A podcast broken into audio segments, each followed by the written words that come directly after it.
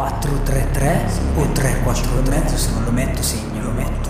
Lui lo metto prima in panchinaro così cambio modulo, ma se poi non tre partite lo metto perché l'anno scorso è 3 o 3-4-3. No, non segno, lo prendo 5 e mezzo, lo metto segno. Poco non faccio in tempo... Schieriamo la formazione. Benvenuti su 65 e mezzo, il podcast che vi aiuterà a vincere il fantacalcio. Ho bisogno di un consiglio, eh, non so chi mettere. Tripletta il venerdì sera e poi perdo per mezzo punto. Andiamo avanti così, andiamo avanti così, andiamo avanti così. Ma smettila che hai vinto, smettila. Smettila. Classifiche, statistiche, consigli, commenti, formazione, avvisi, infortuni, Sai cosa? Dovresti farci una... un programma su sta roba che fai. Buongiorno carissimi amici fantallenatori, bentornati al programma 65 e mezzo. Io sono Super Ders e sono qui per cercare di aiutarvi a vincere il vostro fantacalcio. Oggi vediamo qualche consiglio, qualche linea guida, qualche principio, chiamateli come volete, da seguire quando si schiera la formazione e soprattutto quando si hanno dei dubbi, quando si comincia a pensare troppo, quando non si riesce a prendere una decisione. Come uscirne da soli? Certo, i programmi come questo 65 e mezzo o simili sono fatti apposta per risolvere i vostri dubbi, ma non tutti possono essere risolti da altri. Dovete arrivare a dei ballottaggi, uno o due al massimo. Dovete avere delle certezze e se non le avete, ora vi aiuterò a trovare un metodo per crearle.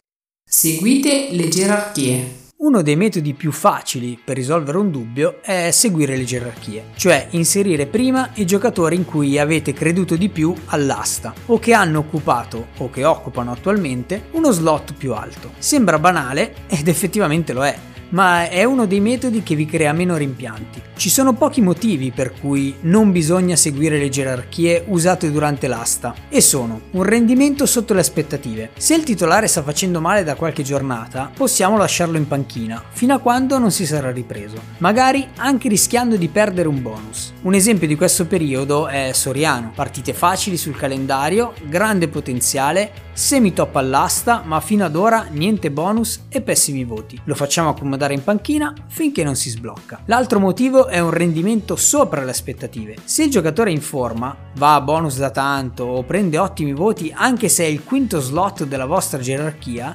sfruttate il momento. Le gerarchie nel corso della stagione cambiano. Sono tanti gli elementi da considerare per fare una classifica dei vostri giocatori. Se bastasse guardare il calendario e il nome, vincerebbero tutti. L'ultimo motivo per non seguire le gerarchie è una tentazione irresistibile, ma di questo parleremo più avanti.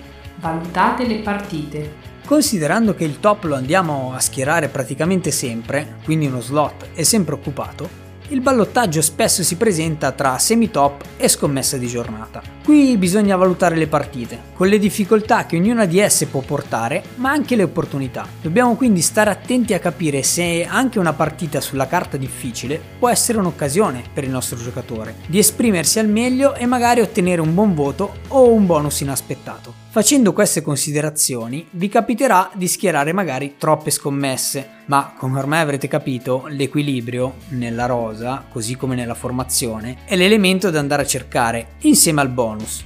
Ma Non inseguite il bonus. È vero, vi ho appena detto il contrario, cercate il bonus. Se schierate una serie di scommesse in partite difficili, in un periodo di forma non eccezionale, il rischio è che non riusciate ad ottenere nessuno dei bonus e a collezionare una serie di insufficienze. Tra le scommesse, nella gerarchia che avete creato, fate una scelta, massimo due. Gli altri vi devono assicurare un voto positivo, anche senza bonus. È proprio un aspetto matematico. Il goal è più 3, più 4, visto che appena segnano il voto diventa 7. Ma 4 giocatori con 5,5 contro 4 giocatori con 6,5 danno lo stesso risultato.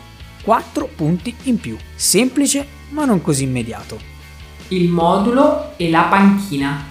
La scelta del modulo è ovviamente uno degli elementi più importanti nello schieramento della formazione. Anche perché è la prima cosa che dovete scegliere. Tendenzialmente, come vi ho già detto nella puntata i modificatori, se nella vostra lega si usa il modificatore difesa, il modulo migliore è il 433. Rinunciare al modificatore difesa non è quasi mai vantaggioso, perché un po' come vi spiegavo prima, vi andrete a legare ad un singolo evento su un singolo giocatore, in particolare il quarto slot del vostro centrocampo, il quale avrà il gravoso impegno di dover far bene e anche bonus per riuscire a sostituirsi al difensore da modificatore, che è sempre un quarto slot, ma anche se non farà una prestazione sufficiente, potrebbe portarvi al bonus difesa grazie all'aiuto dei compagni di reparto, che sono invece di fascia superiore in termini di slot. Però, se il vostro centrocampo è pieno di primi slot, attenzione, non di scommesse da bonus, ma di primi, secondi slot, allora potete effettivamente valutare di usare un altro modulo, cercando il bonus sul singolo giocatore. L'altro elemento sottovalutato è invece l'ordine della panchina.